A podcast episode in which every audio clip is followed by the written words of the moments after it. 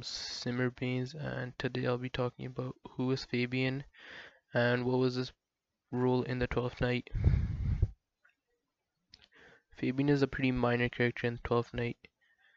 He doesn't have a lot of lines and is not involved in a lot.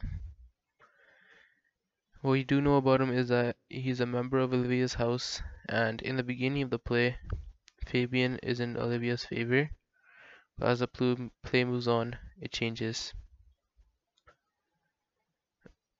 Later on in the play, Malvolio decides to tell Olivia about all the bad deeds that Fabian has been doing.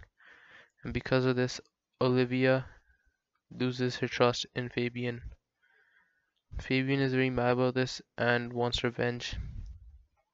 So later on in the play, when Sir Andrew, Sir Toby, and Mar Maria decide to play a prank on Malvolio, Fabian doesn't hesitate when joining in.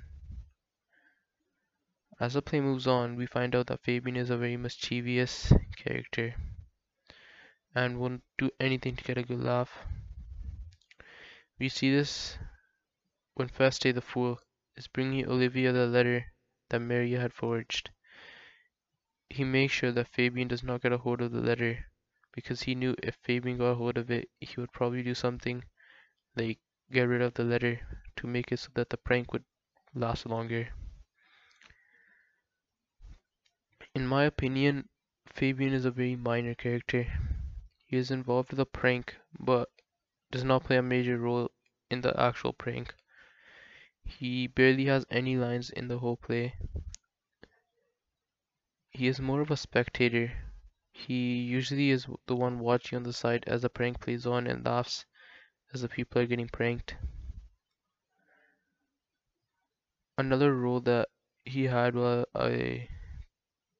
Found while I was reading is that he kind of gives another angle on what is going on in the scene.